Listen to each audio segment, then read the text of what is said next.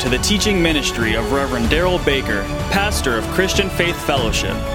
Pastor Baker is fulfilling the call of God on his life to preach the Word of God without compromise, raising up disciples who, through faith in God, will have a powerful impact on our world. May you be blessed through the message that Pastor Baker has to share with you today. May God's very best be yours.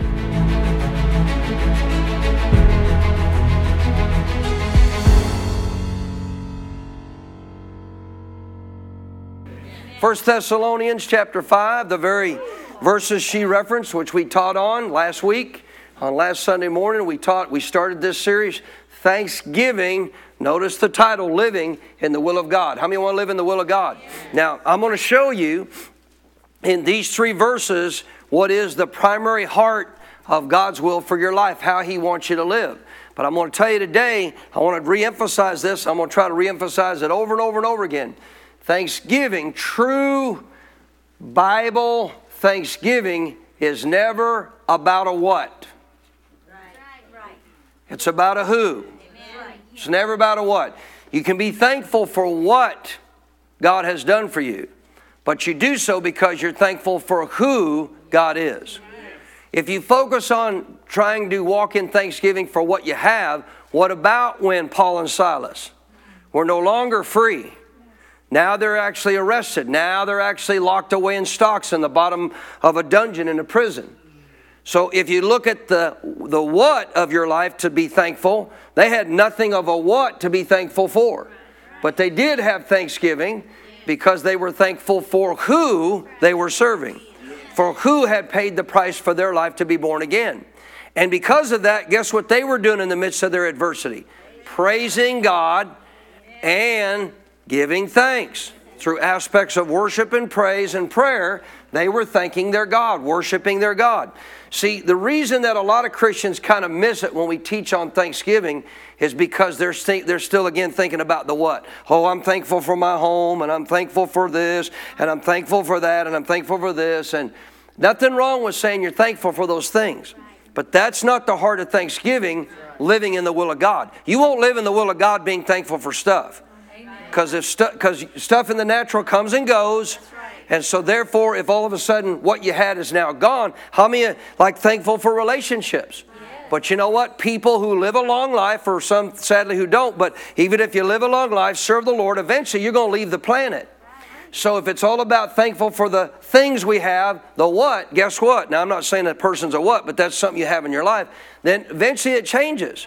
And now all of a sudden, what? Thanksgiving goes out the window? Now, see, you got to understand Thanksgiving has everything to do with one thing, and that's God. Amen. And that's who He is. Amen? So, back to 1 Thessalonians chapter 5, and we're going to see this. We'll do a little bit of review from what we started on last week, verse 15. 1 Thessalonians chapter 5, beginning in verse 15. See that no one renders evil to evil uh, see that no one renders evil for evil to anyone, but always pursue what is good both for yourselves and for all. Notice 16, rejoice always. always. 17, pray. Now, see, understand what this phrase means. Praying without ceasing is not talking about you and I in the context of what most Christians think prayer is of you and I just simply folding our hands, bowing our head, or getting on our knees and asking God for something. That's not what this is referring to. If you look at the heart of prayer, the heart of prayer is nothing more than having a conversation with God. You sit down at a table, you get to know Him and have conversation with Him. That would be basically what the Bible calls prayer as it relates to God. Because you can't physically see God sitting in front of you, it refers to as a type of prayer or a type of communication or connection with Him. But prayer is nothing more. Let me say it the simplest way I can. You ready? Prayer is nothing more. If you're praying always, let me help you. If you're praying always, you ready? You're always aware of His presence every day. See, many Christians aren't even aware of His presence. You know, they got to get worked up or, you know, get the right songs in the song service going for them and, you know, so they can get their mind off of everything else and get focused on God. And, you know, Jesus said this He said, God's a spirit. Yes. You want to worship Him? You want to you want to truly honor God in a way that you are going to experience His presence? You got to do it in spirit and in truth. So it's not out of the head. And if, it's, if Thanksgiving is all about things, that's out of the head. But when you obviously get into a place of Thanksgiving as a lifestyle, it's about God, it's out of the heart. And therefore, guess what happens? Relationship begins to develop. And it becomes stronger. So praying always means to say, I want to say it this way praying always means to always be aware of God's presence. Pray without ceasing. I should be aware of His presence all the time. It would be like if I had a best friend in this life and we never ever separated. They were around me every day. I'm around them. I don't mean just once in a while. I'm talking about all day long, 24 hours a day. They're right there by my side. God never leaves you, God never forsakes you. And praying again without ceasing doesn't mean you just think about prayer when you're in church or you just think about prayer when you have a need. No, he's saying that you should be in a, a constant awareness of my presence all the time. Eight, that's his will for you, by the way. 18. In everything give thanks for this is the will of God in Christ Jesus for you. Now, most would only focus on verse 18 where it says, This is the will of God in Christ Jesus for you. What is? Giving thanks. No, he didn't start there. He started back in verse 16. Verse 16, he said, This is my will for you. You ready? This is God's will for you. I want you to rejoice always. Now, you might not believe this, but guess what God's will is for you? God's will is for you to always be full of joy. How many would like to walk in that? Well, anything that's available to you that's according to His will, you can. Why does He want you to be full of joy? Nehemiah 8:10, the joy of the Lord is our strength. See, God knows this. Guess what doesn't bring you strength? Depression doesn't bring you strength. Stress and worry and fear doesn't bring you strength. They deplete you. They take advantage of you both physically and spiritually. And so realize God's will. Say God's will. So I want you to get a hold of what I'm trying to explain today. Living in the will of God is based off of Thanksgiving, as you're going to see, because you're going to watch a progression here that we're going to reverse and find out how this works. So God's will. Say it again. God's will.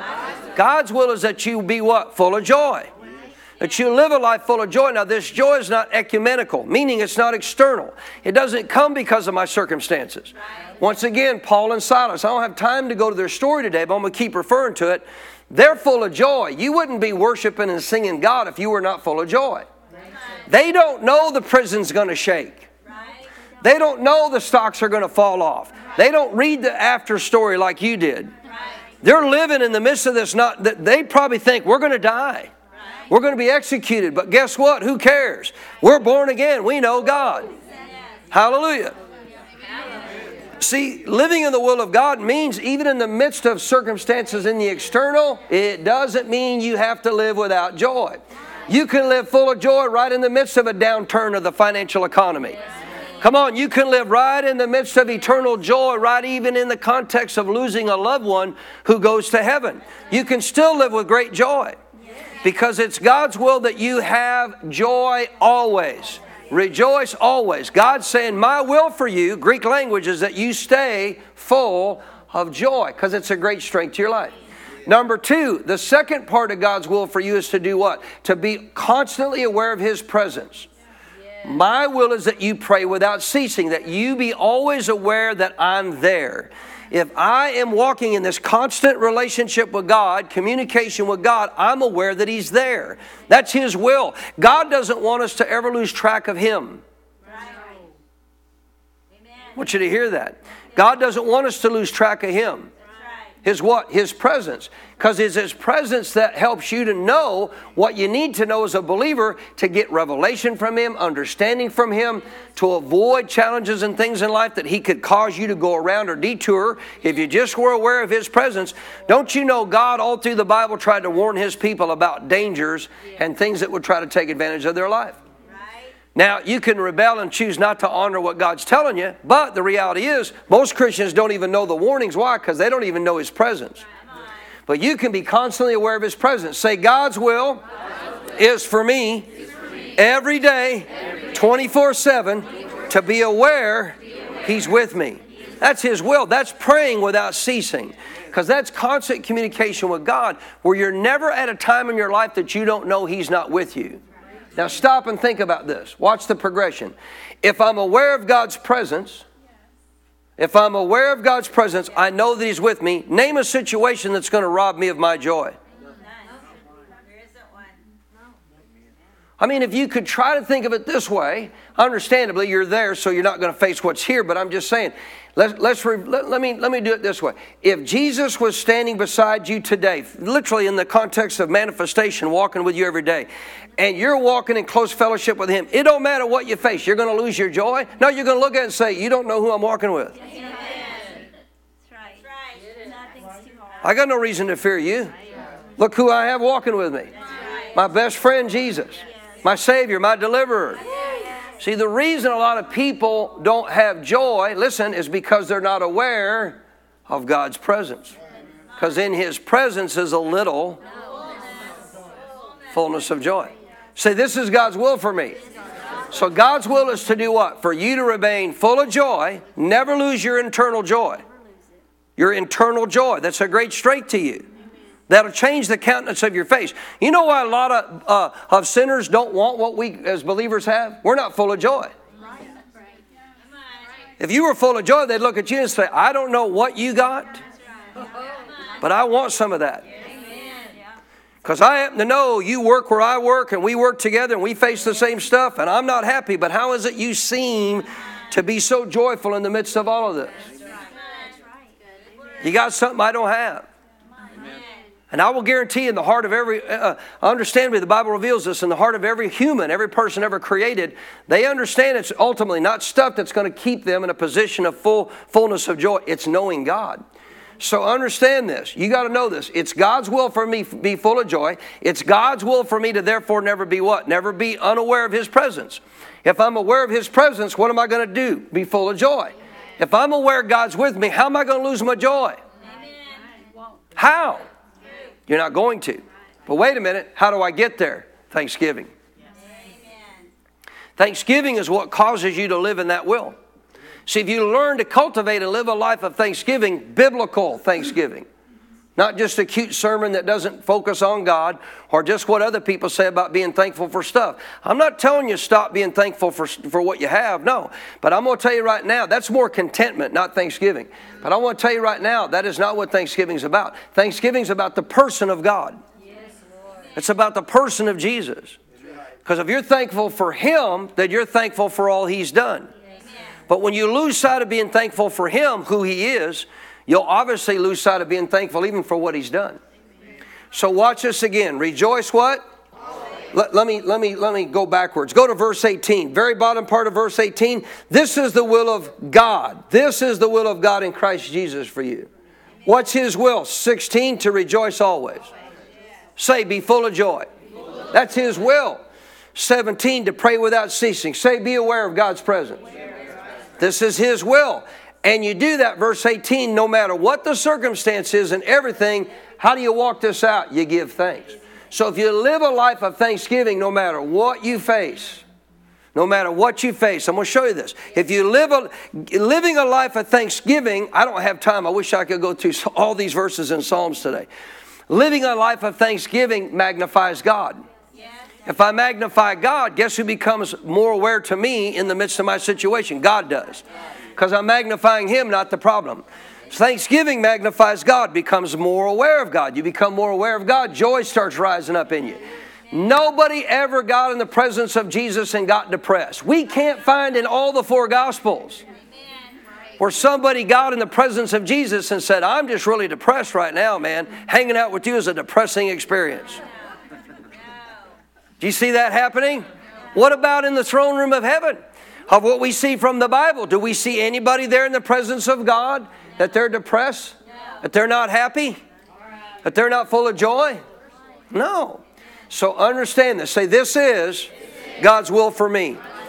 I hope I get this across to you. I hope I can make this known to you in a way that you don't need to understand it biblically. Living a life of thanksgiving. Let me let me back up. Rewind the tape. Let me walk this through with you. Number one, rejoicing always is a result of. Rejoicing always or full, being full of joy is a result of number two, being aware of God's presence. You will not rejoice always. You will not be full of joy unless number two, you're aware of God's presence. So being full of joy always is a, is a result of being aware of number two, being aware of God's presence. But being aware of God's presence is number three, what? A life of thanksgiving. It's a result of. Being aware of God's presence is a result of giving thanks to God. Because when you give thanks to God, guess who your focus is on? I said, when you give thanks to God, guess who your focus is on? If you do it biblically, that's who your focus is on. Go to Psalm 95. Let's go back to Psalm 95, where we touched on one of the verses we touched on last week. I don't have time to go through all these, but I want to go through a couple. Psalm 95. So understand this. If you want to walk in the will of God, if, you know, you could go to a lot of things that relate to what God's done for you. I get it. You could go to all kinds of verses and say, well, here's a promise from God. This is His will for me. Is it His will for you to be well? Yes. It is. But you know what? You're not going to have too difficult of a time doing that if you're aware of the healer. Amen. See, I've taught this for years. Don't chase the healing, chase the healer. Become aware of the healer.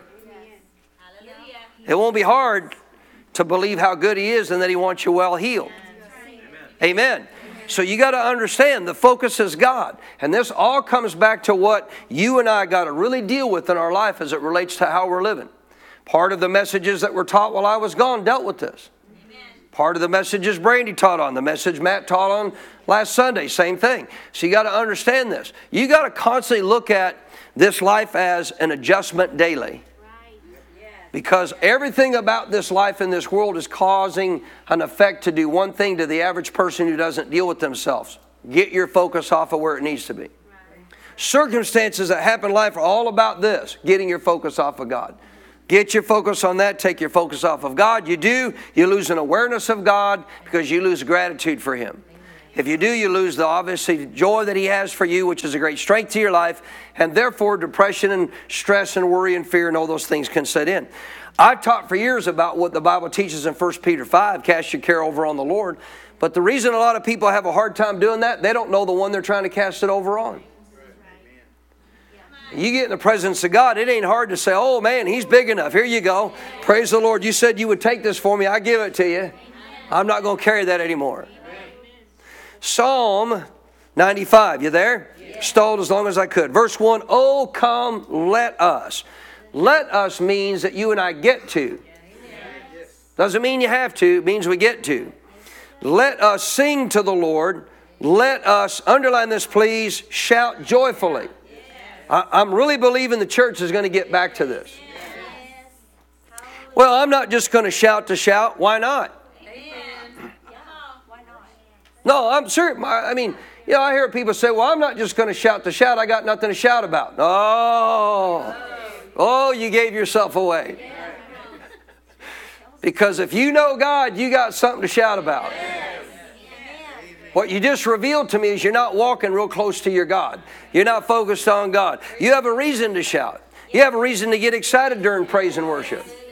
You have a reason to get excited during preaching of the word when a verse hits you. Come on, somebody.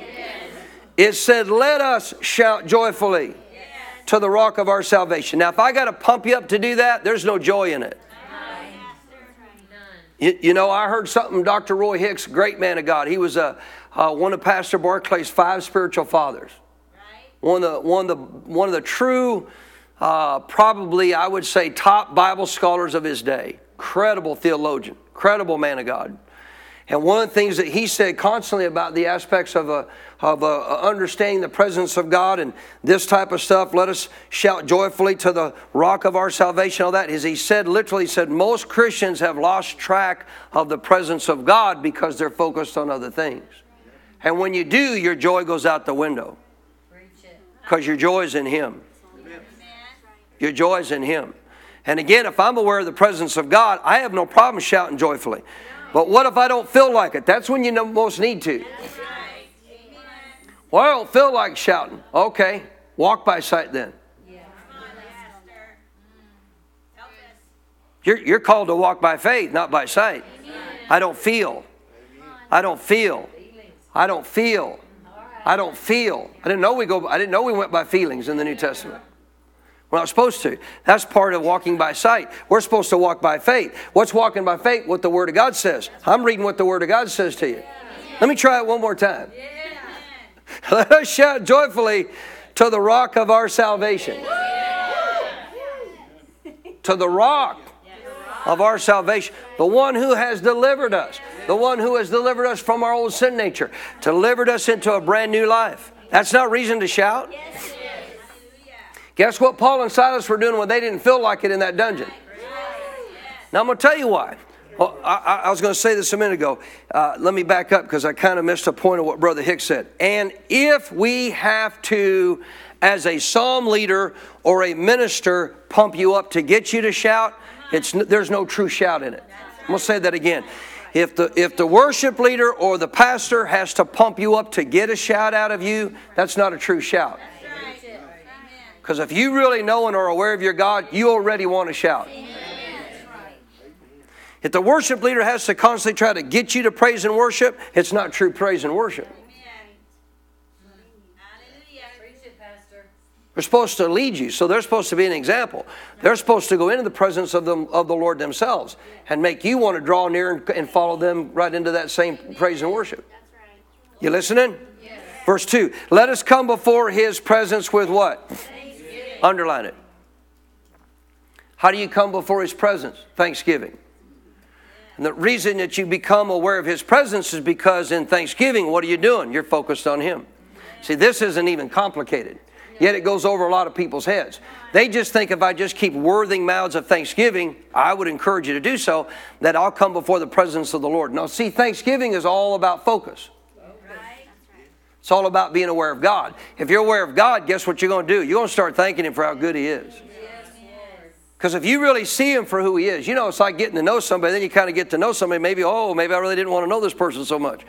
But you might get to know somebody you really obviously didn't know very well and find out, wow, they're really a good person. You get to know God, guess what you're going to find out? You're going to find out just how good God really is. You know why, sadly, you know why a lot of Christians don't know how good God is? Because they don't know Him. They won't take time to get to know Him. So again, we're to come before His presence with what? so that again is a fulfillment of 1 Thessalonians 5 17. Pray without ceasing. See, if you are aware of God's presence, you are aware of God's presence because of what? You're living with thanksgiving. Thanksgiving puts the focus on God. And if you start focusing on God, who do you become aware of? God. And now you're fulfilling 1 Thessalonians 5:17. You're praying without ceasing. Because if you're aware of his presence, you're certainly not just going to sit there and do nothing. You're going to take advantage of that relationship. You're going to talk as well as listen. He's a good father. He wants to help his kids. Let us come before him, notice his presence with thanksgiving. Let us again do what? Shout joyfully to him with what? Psalms. With psalms. I'll throw in an uh, additional psalm three. For the Lord is the, He is the great God above all gods. He is the Lord, the great God, the great King above all gods. In His hands are the deep places of the earth. The heights of the hills are His also. The sea is His, for He made it, and His hands formed the dry land. I could go on and on, but I can't. So, verse 2 is the key I want to focus on. Let us come before his presence with what? I want you to get this. If I learn to cultivate a life of thanksgiving, it's because I'm focused on him. I'll say it another way. If I focus on him, I'll cultivate a life of thanksgiving. Amen. Amen. And if I'm focused on Him and therefore going to wind up cultivating a life of thanksgiving, what's going to happen? I'm going to be aware of His presence. If I'm aware of His presence, what's the next thing that's going to happen? Go to Psalm 16. Joy will follow. Joy will follow. And now you're right in the middle of God's will. What's God's will? God's will is for you to do what? Be full of joy always. Aware of His presence. But it all keys off of what? Thanksgiving. It all keys off of Thanksgiving. And Psalm 16. Notice this. You ready for another shouting verse? Yeah. Psalm 16. How many brought your shouting shoes? Who, who still got their shouting shoes with them? Kim's digging hers out, man. you have no idea what we're talking about. We used to talk about putting your shouting shoes on, and we got these little shoes given to everybody, and like somebody brought those, and she, there it is. Got shouting shoes. Psalm 16. If you don't get it, just don't worry about it. It's just a. Watch this. Verse 11. You ready? You will show me.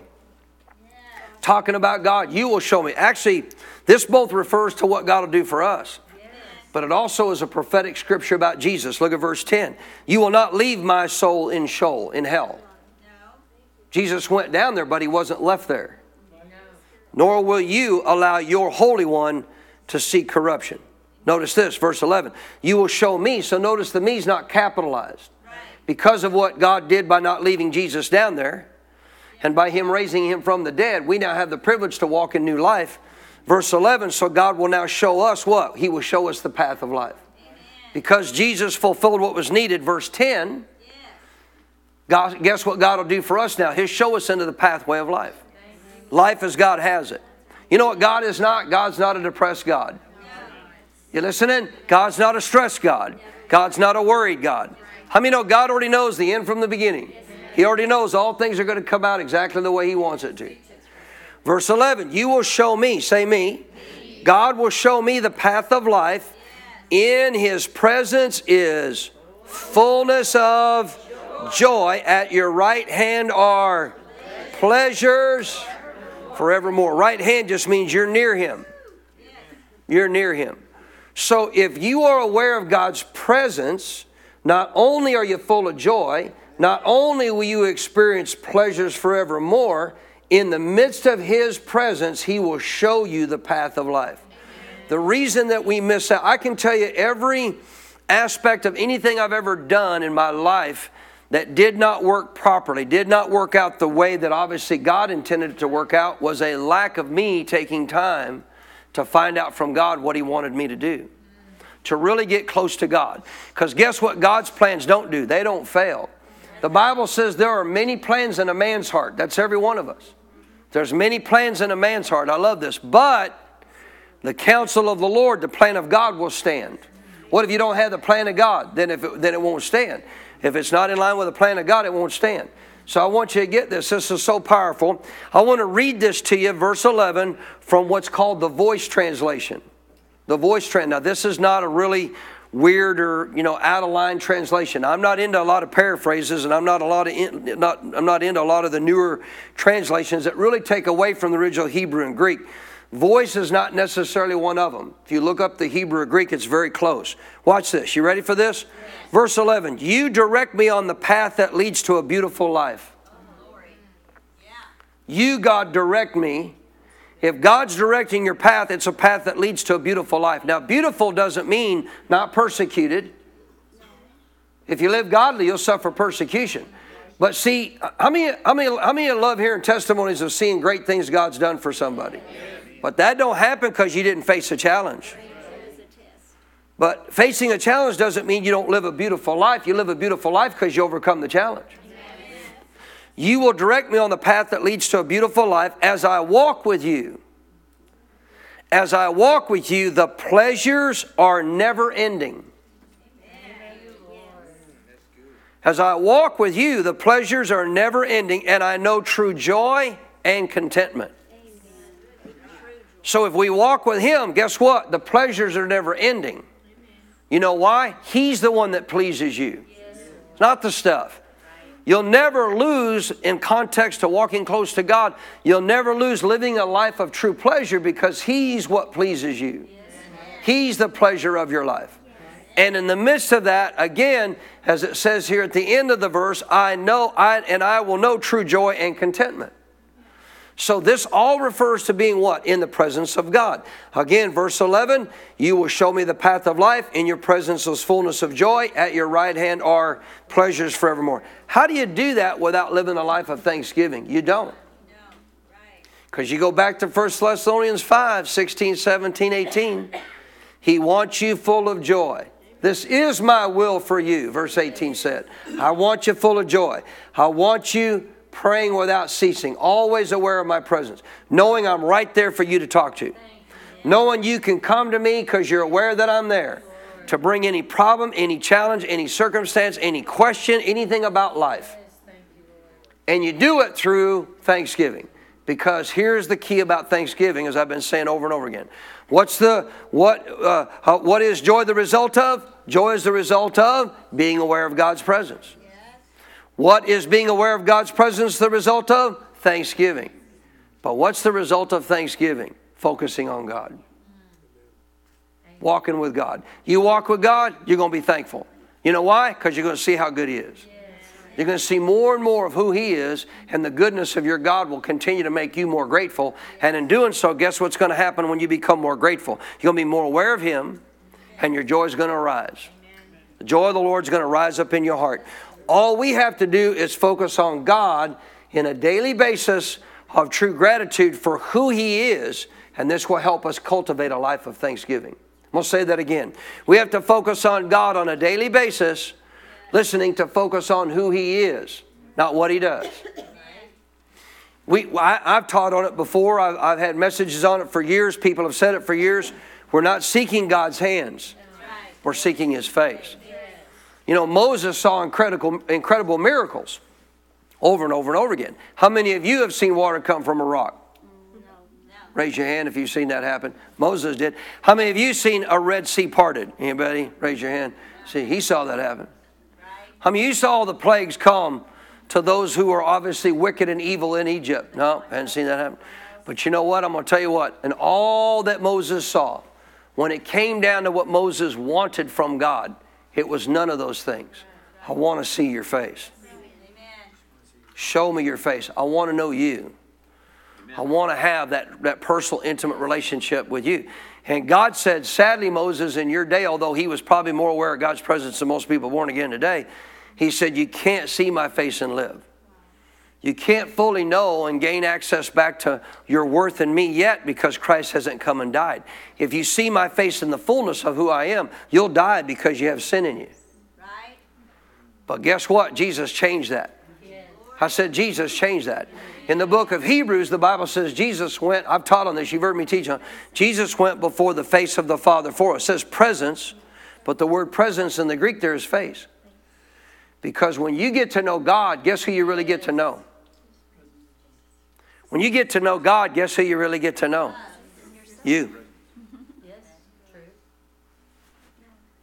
You get to know the real you.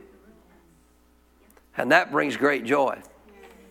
Because not only is God so good, He's so good, He changed me and He made me like Him.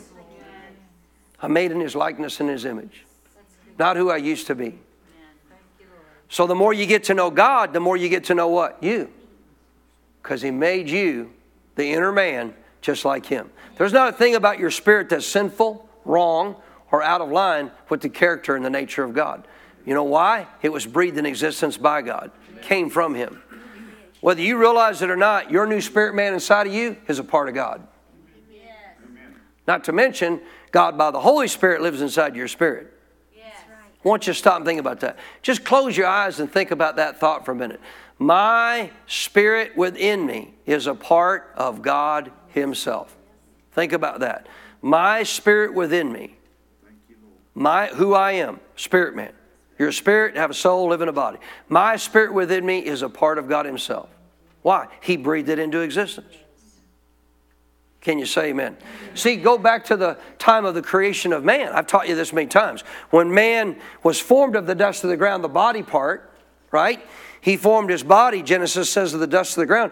But then it says God breathed into his nostrils what? The breath of life. Breath of life. If you look up that word breath there in the Hebrew, it says he breathed into him. That word breath is spirit and soul. He breathed his spirit and soul into the body. Now, the moment he did it, his eyes opened up physical eyes. What did he see? What did he see? No, come on. What did he see? The face of God. He saw more than God. God's right there breathing into his nostrils. He sees the face of God. So not only does he see his creator, creator, he sees a reflection of himself because that's who made him. That's who created him. He literally is looking in a mirror, James says. He's looking in a mirror and seeing a reflection of. So we just go by images and noses and all that. That's not what I'm talking about. I'm talking about seeing God in his full essence for who He really is. He's good. Guess who you really are? I'm going to back up. So, if you really see God in His full essence, guess what God really is? Guess what God really He's good. Guess what you really are? Your spirit's good. Because when you see Him, you're seeing a part of you. You're made of Him. You're a part of Him. He, he breathed that Spirit within you. So the moment that Adam opened his eyes, he sees the face of God. So his full value and worth is coming from the one whom his focus is supposed to be on, whom he's made like. And when he finds his value and worth in his creator, not the creation of the stuff he gave him, he has no problem being grateful to God because who's his focus on? His God. So he's seeing two things. He's seeing his God, how good he is, wait a minute, and he's seeing a reflection of himself who he really is. Most Christians have no idea who they are. You know why they don't know who they are? Because they don't know who God is. You'll never, you can write it down and take it to the bank. You'll never really know who you are until you get to know who God is. Because you're a reflection of Him, you're a part of Him. But the more we focus on Him, the more gratitude we get. Because now we see Him for who He is, and therefore we see ourselves for who we are after Adam sinned in the garden, before that happened, before the sin, what did Adam do every day? He, he actually fellowship with God. He, he is already a part of God's presence because he's made by God. He's perfect. But God, the person of, a part of God's already in Adam. Adam's not without God just because God, the person's not there. He actually could fellowship with him without the person of him being there because he's a part of God, just like you now have by the Holy Spirit. But God would come down in the person of God, the Father, and walk with him in the cool of the day. Then he sins. And the moment he sins, God comes down in the garden that day after he sins. And guess what the Bible says? The Bible says Adam and Eve hid themselves from the presence of God. Look it up in the, in the Hebrew. Guess what he hid himself from? Face of God. See, we think he's still looking at God face to face. Now, if Moses couldn't do that with sin, Adam couldn't do that with sin. So, in some way, God veils himself because now Adam can't see any longer. Imagine the, you, you want to talk about a real empty feeling? Oh my goodness. You've been looking at the face of God every day, face to face. And now all of a sudden, one day he shows up and you can't see his face anymore? Thank you, Jesus. You made a way back. See, when Christians don't take advantage of getting to know God, this is what they're missing out on. This is what they're missing out on. This is where true life is found. It's not in the stuff. It's in Zoe. God Himself. So realize that when that happened, and I've taught you this before, when that happened, Adam can no longer look at the face of God. So now all of a sudden, where is Adam's value? Where is he finding his value and worth that in life? I would pray that this church family would really go back and listen to my teachings on this because I will promise you, so many in this church still struggle with self identity. You ought to listen to your words sometimes. Because when you don't struggle with self identity, guess who you rarely talk about? Yourself. You. Yes. You have no need to. Stop and think about how many times I do. I look at my life. I, I, caught myself the other day. I mean, it's a part of that old nature. Stop and think how many times that you're trying to say something or do something to justify yourself, make yourself look better than, you know what I'm saying, to, to, to, to address somebody in a way that you don't obviously look bad or, or, you know, I was right, they were wrong, or da da da da da. I'm going to tell you why you're doing that because you're operating in that moment of time out of the old nature and old identity. If you know who you are in God, who cares? Come on. Who cares what somebody else thinks? I know what God thinks. And God loves you. In spite of you, the old man, God loves you. Can I get a better amen? amen? So now, all through this time frame of the Old Testament till Jesus comes, guess where man can't get his full identity from? God. He can't see his face. He can't see a reflection of who he was made after. Can't do it because of sin. And therefore, man starts getting his value and worth in the creation, not the. This is what happened when they started looking at the tree and obviously started now wanting the tree more than they wanted God. And all it does is lead to Satan taking advantage of your life. Because your value and worth is based on what do you have, how much money do you make, who's on your arm, standing next to you. Oh, I don't have a boyfriend or girlfriend, or I don't have a husband or wife. What does that have to do with your value and worth? Because they're not going to complete you, darling. As much as I love my wife, she doesn't complete me. Anybody's ever taught you you're incomplete without being married? Well, then Paul was, and he wrote two thirds of the New Testament. Doesn't sound too incomplete to me. I thank God for godly, godly husbands and godly wives. I'm not saying there's anything wrong with that. But I'm just telling you that what, this is what leads to all these aspects of life where we allow ourselves to get frustrated, depressed, upset with our life, not happy. I'm going to tell you why. Because you don't see yourself the way you really are, because you don't know your God for who He really is. That's a mouthful. But that's the truth. Because when Adam saw God, he had no need to obviously deal with wanting anything else. I got everything I need in God. But then sadly, Satan got him focused on wanting the stuff. You listening? But Jesus fixed it. Because again, in Hebrews, it tells us that Jesus went into heaven itself for you, for me. Heaven itself, where the Father's at. And he shed his blood in the Holy of Holies in heaven. He shed his, he took blood with him. He shed his blood on the mercy seat of heaven. And the moment he did, the Bible says he appeared in the presence, word in the Greek face. He appeared before the face of God for us. So we could now do what? See God's face once again. Well, I'd sure like to see it. You can. Get to know Jesus. Get to know your, your God through the Word of God. That's Him right there in that Bible. So I want to finish today by helping you understand something. Everything about your life as you walk out Christianity, what you do as a believer every day, should be focused on cultivating a life of thanksgiving, which helps you focus on God. And if you focus on God, you're thanking Him for who He is. Here's what I want you to do when you come to church, when you open your Bible every day, when you're going through your situations with jobs and work and family and all that. Here's what I want you to remind yourself every single day. If you'll do this, this will help you to get to know God better and it'll help you cultivate this life of thanksgiving. If I do, what's the result of thanksgiving? I'll be aware of His presence. Come before His presence with, and in His presence is. So, it, how can I gauge how well I'm doing? Where's your joy level at? Your joy level gauges how well you're doing on being aware of your God. Amen? Amen? So let's recognize, again, Thanksgiving for what it really is. It's recognizing God for who He is. Could I get an amen on that? Amen. Go to 1 John chapter 4. you know what? Let's stop off. Wait a minute. Go to Psalm 107 on the way, heading there. Say, Praise the Lord, somebody. Psalm 107. I'm going to show you again, Thanksgiving is all about thanking God for who He is, not for what He does. Quit focusing on what God does. The, the what God does is a given. It, it'll happen. Just focus on who He is.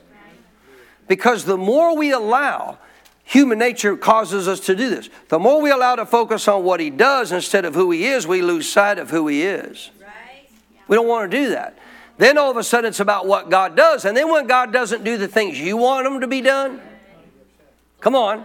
When, when, when it doesn't happen the way you thought it would, can I help you already? It ain't never going to happen the way you thought it would.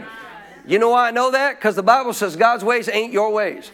So, so you get caught up with, well, how's this going to change, God? I believe maybe like this and this and this and this. You're already setting yourself up for a failure because you're focused on the what, not the who. And God's got so many different ways of doing stuff. Amen. And, and, and in the context of it being done our way, it wouldn't be God because guess what? Our ways aren't His. Psalm 107, verse 1. Oh, give thanks to the Lord for. Oh, give thanks to the Lord for. Oh, give thanks to the Lord for. Last part of the verse for His mercy endures for one day. And then it's done. How long? How long? See, this is talking about giving thanks for who God is. Say, God is good. In the midst of the good attributes of God, there are three key things that come up all through the Bible over and over and over and over again. And this is what you do to start learning how to become aware of God's presence. In thanking Him for these attributes, you're focusing on Him. But clearly, it does not say give thanks for all that the Lord has done. It says give thanks because He's what? Good. He's good. Let me show you how good He is. Go to 1 John now, chapter 4. Just two more verses. Come on, you can handle it. First John chapter 4. So I'm going to give these things to you up, up front ahead of time. And then I want to work on them a little bit here in the next 10, 15 minutes before we wrap up this morning. I want you to make sure you got them, all right? Because God's because God is good, these are three attributes that you see manifest of God because of his goodness. Because of his good, number 1, he's love. I'm going to tell you why he's love because he's good. I want these three things down. I want you to work on them. God is love. Number two, God is merciful. We just read that in that psalm. His mercy endures. Therefore, He is what? Now, see, here's how you can know it's God because God's eternal, God doesn't change. If He's good, the attributes are eternal, they don't change. His love never changes. Jeremiah 31 3 says, He has loved us with an everlasting love. You know why? Because He's love and He don't change. So to give thanks, we have to recognize who God is, and we can do so by His attributes. One, He's love. Two, He's merciful. Meaning what? His mercy never ends. We just read it. Number three, the final third and key attribute, He's also a God who is gracious. Say, God is gracious. Guess what? God's grace was even seen in the Old Testament.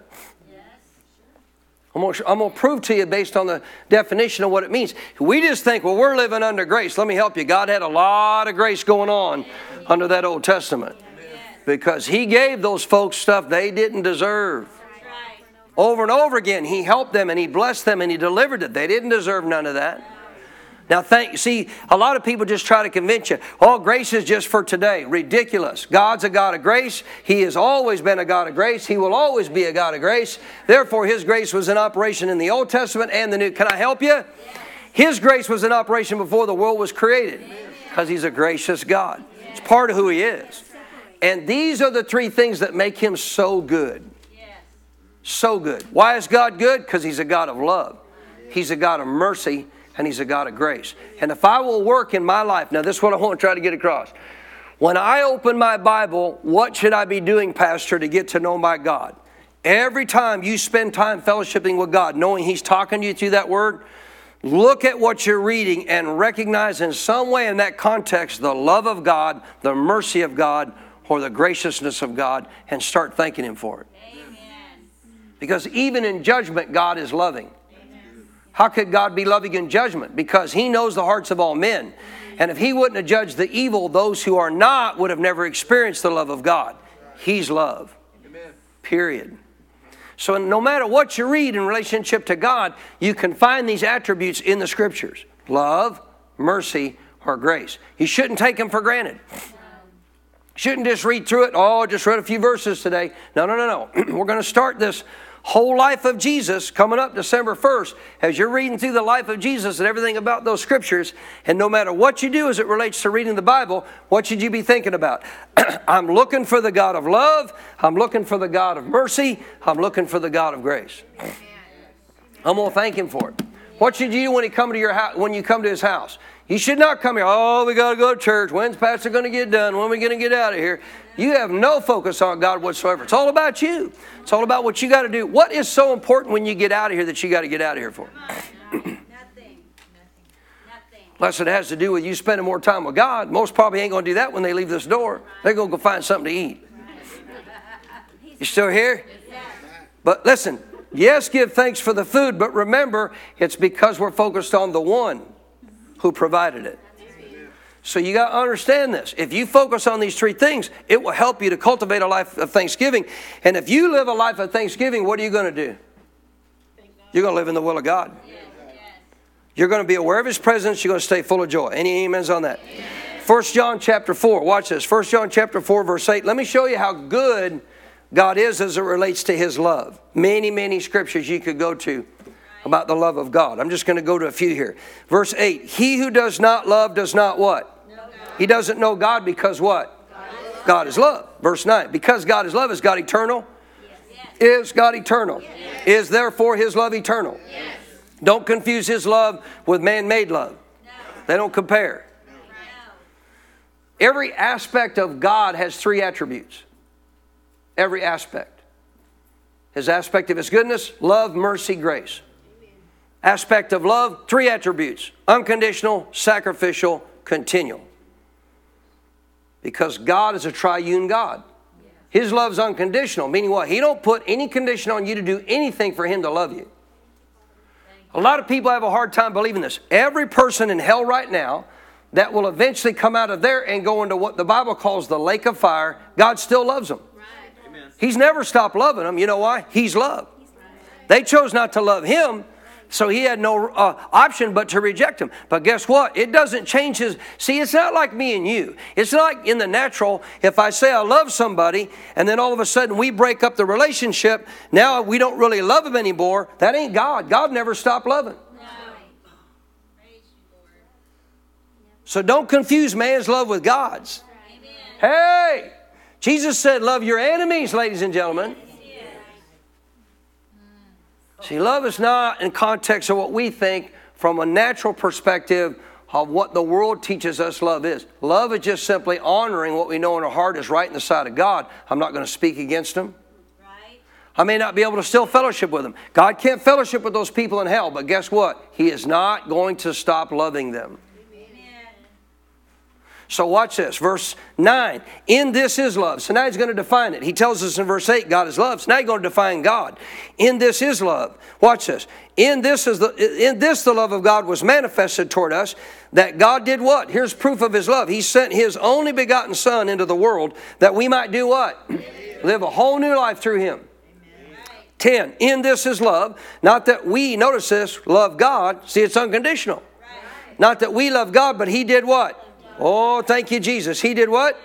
He loved us and He sent His Son to be what? Tell me. Look at the verse. To be what? To be the propitiation for our sins. Now, ladies and gentlemen, that's called mercy. That's called mercy. See, right in the midst of this love verse, now you see mercy pop up. Because propitiation for our sins means we're not going to get what we deserve. Propitiation means Jesus bore the punishment our sin deserved. Therefore, we won't bear that punishment. That's the work of propitiation. Beloved, if God so loved us, we also ought to do what? We also ought to do what? We're not to punish one another. That don't mean I can fellowship with you. God can't fellowship with those in hell. They've chosen to reject him. If somebody chooses to live a wrong life and I'm supposed to choose my friends carefully, I'm not going to fellowship with you. But that don't mean I do what? That does not mean I now punish you for what you did to me. See, the moment you see broken relationships, what tends to happen? People tend to start trying to punish each other. Oh, you got it right, Pastor, and they're punishing me. Wait a minute, are you punishing back? Or are you choosing to walk like God because you're made like God and choose to walk in love? If you do, guess what you're going to do? You're going to be aware of God's presence and you're going to be full of joy and not the hurt and the pain that was caused you. Thank you for all your amens about that. See, this affects every part of your life, man. So, number one, God clearly is love. So, what should we do? We should thank Him for being a loving God. Thank you, Father, that you're a loving God. You're so loving, you sent Jesus to come and take my place, to bear what I should have bore. Yes. Right? He bore my sin, not his. Yes. He bore my sickness and disease, not his. He bore my punishment, not his. How should I not be thankful for a loving God? I've said it before many times. Those two arms stretched out on the cross is proof of how much God loves you. This is how much I love you. I didn't deserve to go there, but that's because I love you. Psalm 103. So, number one, in everything you do, reading the Bible, coming to church, context of you talking to God throughout the day, what should you be reminded of? My God's a God of love. I thank Him for who He is. And because of who he is, guess what he is? He's a God of love. Because you know what the devil's forever trying to convince you through your circumstances? If God loved you, why didn't he do something about this? He already did. Jesus already did. But you're choosing to get caught up in the circumstance. Listen, I've said this before. If you get out of thanksgiving, you get out of faith. So if you're not walking by faith, you can't experience what God did. Takes faith to receive what God did. Takes faith in what He obviously died on the cross to do for you to get born again. You can't get born again without faith. Well, you can't walk in the things of God without faith. So it's pretty obvious why Satan doesn't want you walking in love because if he can get you out of love, faith works through love. If you get to know love, God, you're not going to have any problem putting trust in Him. Not any problem walking in faith with Him.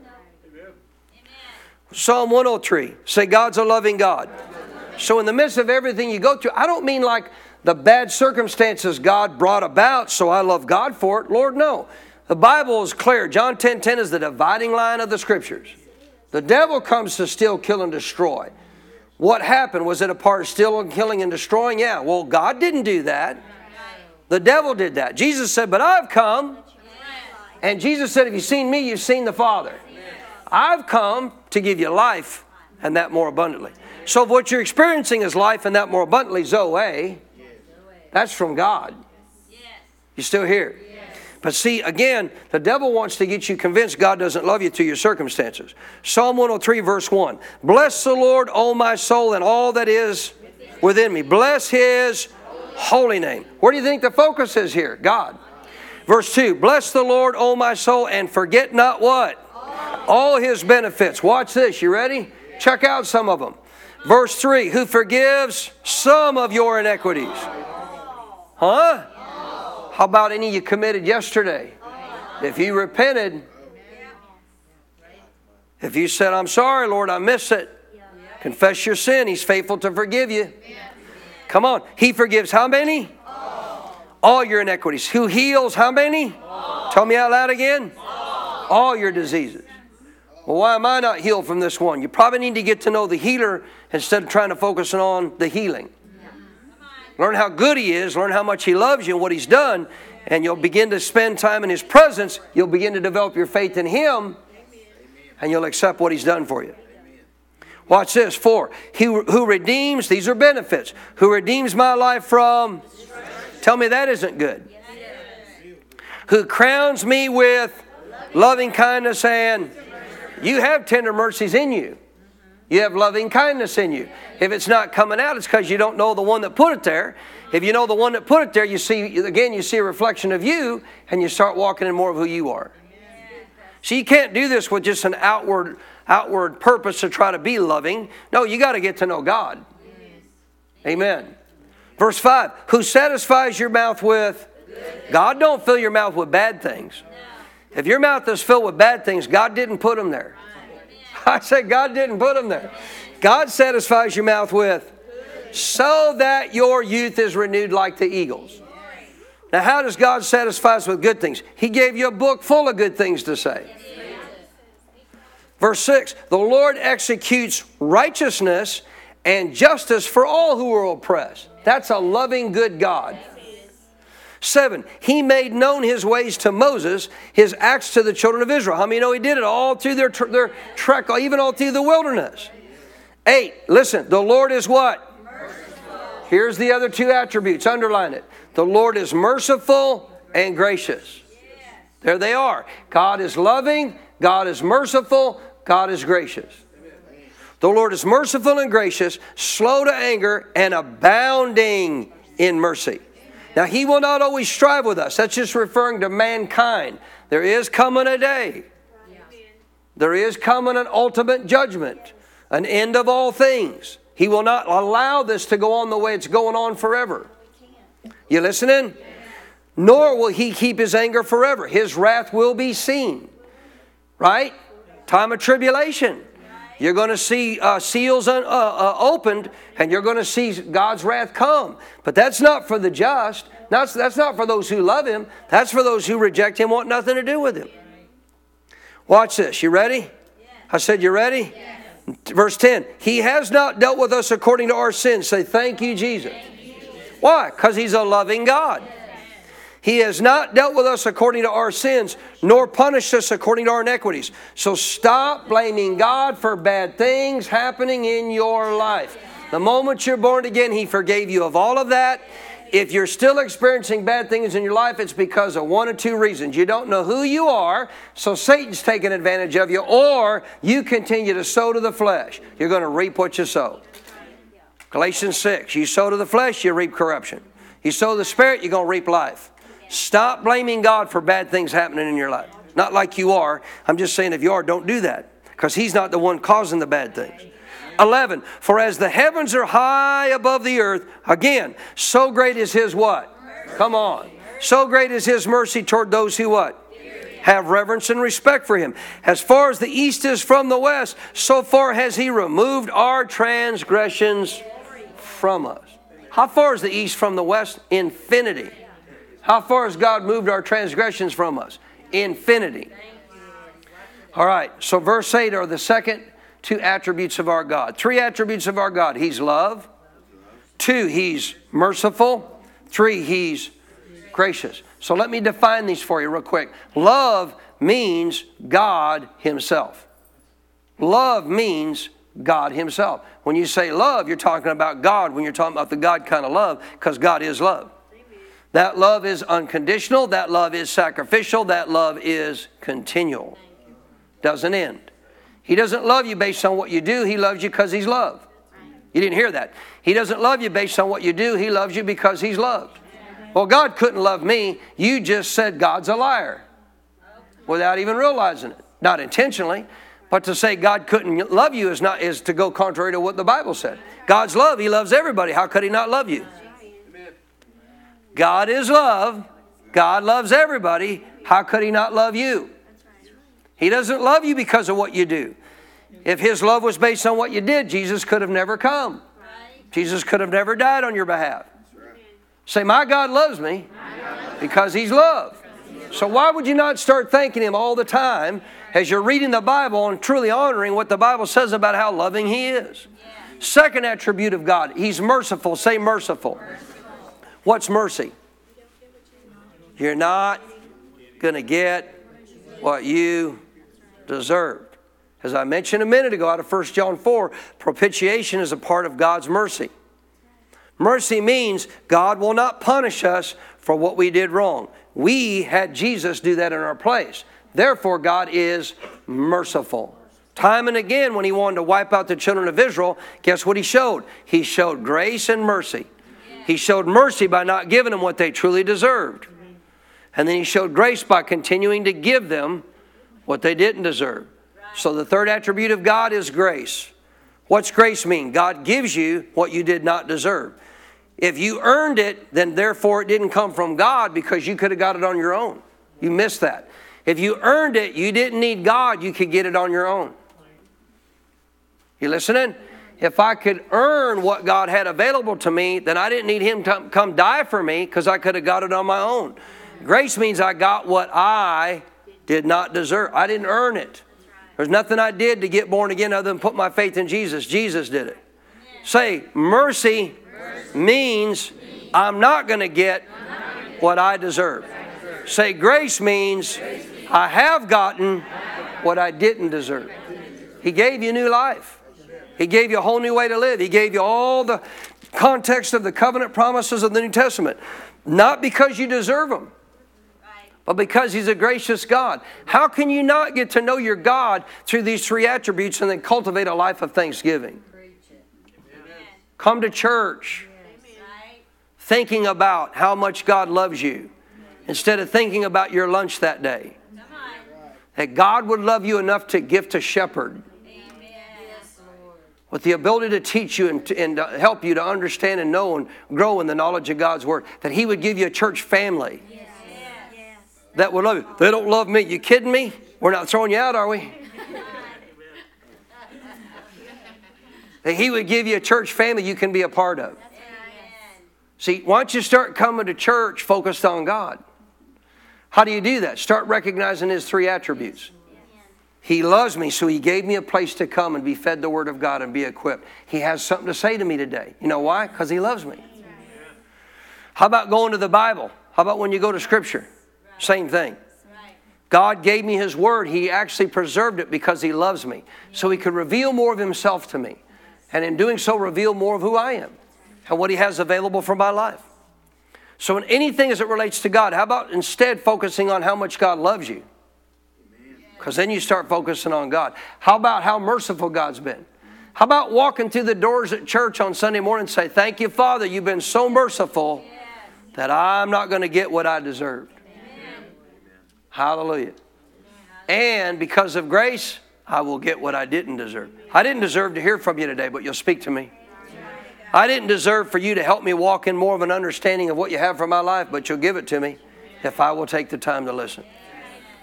So take these three attributes of God love, mercy, and grace.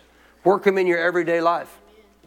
Everyday life. At work, when you're at work, boy, I sure hate my job. You ought to start saying, hey, you know what? Because God loves me, He gave me the strength and ability to do what I'm doing. If it's not the ultimate job has for me, why don't you start believing God for the one He has? But you're going to keep complaining and groaning and moaning about your job and your situation. You're not focused on God. Come on, somebody, help me close. If you're not focused on God, guess what you're not going to be? Top, top word thankful. If you're not thankful, you're not going to walk in the will of God. A lack of thanksgiving does what? Causes a lack of an awareness of the presence of God. You're more aware of your problem, your circumstance, your situation. And because of that, guess what goes out the door? Joy. Let's reverse it. Come on, let's reverse it. Let's get more aware of God's presence through thanksgiving. And in doing so, we're going to be full of joy. Great strength to our life. Have I helped you at all today?